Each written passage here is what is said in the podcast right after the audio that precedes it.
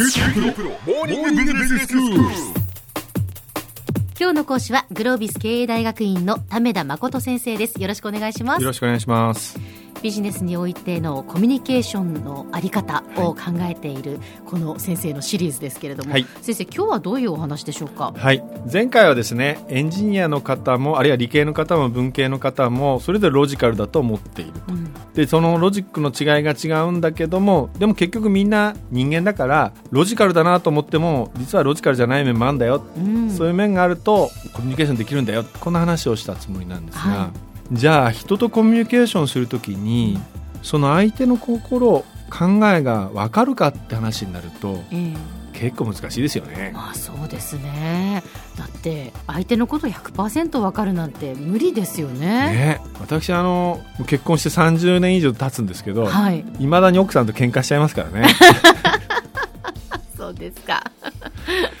まああの喧嘩しながらもああしまったまたうちの奥さんの気持ち考えてなかったって反省することしきりなんでいつも難しいなとは思ってます、はいはい。長年連れ添った夫婦でもそうですからね、はい、でも、まあ、これだけ年取ってるので、えそれはこう考えてるんだなっていうのが当たる率は随分高くなりましたんでね、はいはい。そんなことも踏まえて少し皆さんになんかこう役に立つような話ができるかなと思って今日来てます。はい。で実はですね今日の話の始まりは私がコンサルタントになった時に、まあ、先輩のコンサルタントから言われたことがあるんですね。ええで私コンサルタントになった時にロジカルに考えるって自分は思ったのにコンサルタントの人からお前はロジカルじゃないと言われたと。うん。なぜだと。あ構造的に考えてないからだ。そういうふうに構造的に考えるのはどうすればいいかって学んだって話をしたと思うんですが、はいはい。構造的に考える前にまず最初に自分で何を考えているのかを明らかにせよ。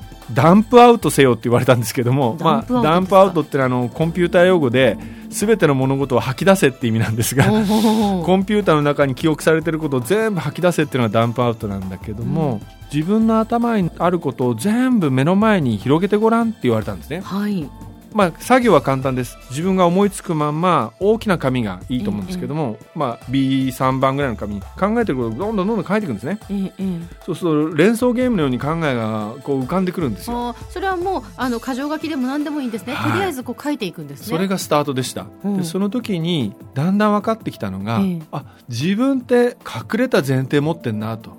あー例えばあの8月が大好きです。なぜなら8月って暑いからねって話をする。うん。これ普通に聞こえるじゃないですか。えええでもこれって僕には隠れた前提があって、はい。自分って北半球に住んでるってことを忘れてんだよね。えああそうですこれねオーストラリアの人に話したら笑われちゃうよね。8月寒いですもんね。寒いもんね。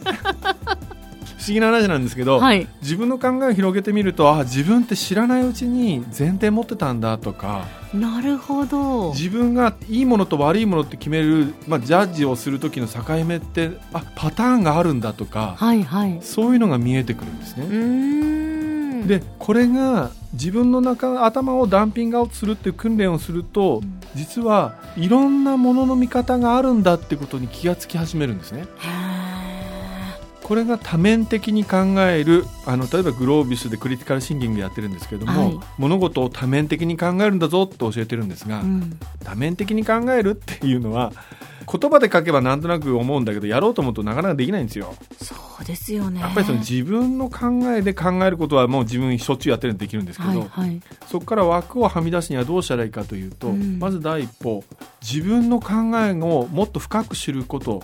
で意外と自分が隠れた前提を持ったりパターン化された考え方を持っている癖があるっていうことうん。を知るだけで、うん。あ違う考え方もあるんだっていう可能性に気づくんですね。はいはいはい。でそうして次に他の人と話をすると、うん。ああこの人僕と違う。これの気づきがとても重要でうん。その気づいた上でもう一回自分の考えを整理して荒け出してみるとあ私に隠れた考えがある。またどんどんどんどん自分の考えが広がっていることに気づくんですね。うんでそういうことを気づくとですね人とコミュニケーションするときにあこれ自分とこういう面で違うな。あ僕はそのパターンはある理由で外してたな。うん。だけど同じ前提だったらそっちもわかるな。みたいなですね許容範囲がどんどん広くなってくるんですね。私は人とコミュニケーションするときの一番は深く相手を知る。これはとても大事だと思うんですけども、ええそれなかなか難しいので、はいはいその前にまず深く自分を知るここからスタートするのがいいのかな。そこから始めて多面的に考える。あるいは感情もいろんな感情を考えるということに至ったので、ええ人とうまくコミュニケーションするっていう時に、うん、頭をダンプアウトするというのはですね、うん、役に立つのではないかなっていうふうに考えている人間なんです自分のことってやっぱり意外とじゃあ分かってないものなんですね。そうですね、えー、あの最近の認知工学でも、はい。人間が考えている脳は人間の思考全体の5%ぐらいしか我々は意識してないと言われています。それだけなんですか、はい、我々の心の中頭の中には無意識とみんなが言っている領域があるんですけども、うん、そこでいろんな考えがもう巡ってるんですね。でそのいろんな考えが巡ってる中でもう取捨選択された考えが頭の中にポッと浮かんで、うん、あたかも自分の考えのように考えていると言われているのが今の認知工学の最先端で。面白いですね。そうそうする考えると私が自分の頭をダンプアウトしてたのはその95%の残りの部分を文字にしてたと、うん、いうことになると思うんですね、はいはいはい、で確かに使われてない考えもたくさん残ってるんですよ。出てくるんですよ。あの例えばその小浜さんが私今目の前にボルビックあるんですけどボルビックをね、店頭で買ったとしますよね、はい、で私が小浜さんに聞くんですよ。小浜さんなんでボルビック買ったの、うんで小浜さんはですねきっと説明しようとするんですね。はいはい、だけど小浜さんが説明しようとするボルビックを買った理由は、うん、真実じゃないかもしれない。小浜さんの奥底に隠れた感情を読み解かないと、えー、その理由が分かんないかもしれないです。でそこまで分からないとどうやって物を売ったらいいのかとかどうやってビジネスをしたらいいのかっていうことの正解にたどり着かない、まあ、確率の高い答えを探せないかもしれない。そう考えると表面上の言葉だけじゃなくて、うん、その表面上の言葉の裏にあるですね、うん、真意というのを考えること見抜くことというのはビジネスでもとても役に立つんだと思うんですね。でそういうことにも実は自分の考え心を全部広げて理解するということ役に立つ、えー、一つの面ではないかというふうに思っています。では先生今日のまとめをお願いします。はい自分の心と脳を考えることによって人を理解する出発点になる。こんなとこですかね。今日の講師はグロービス経営大学院の為田誠先生でした。どうもありがとうございました。どうもありがとうございました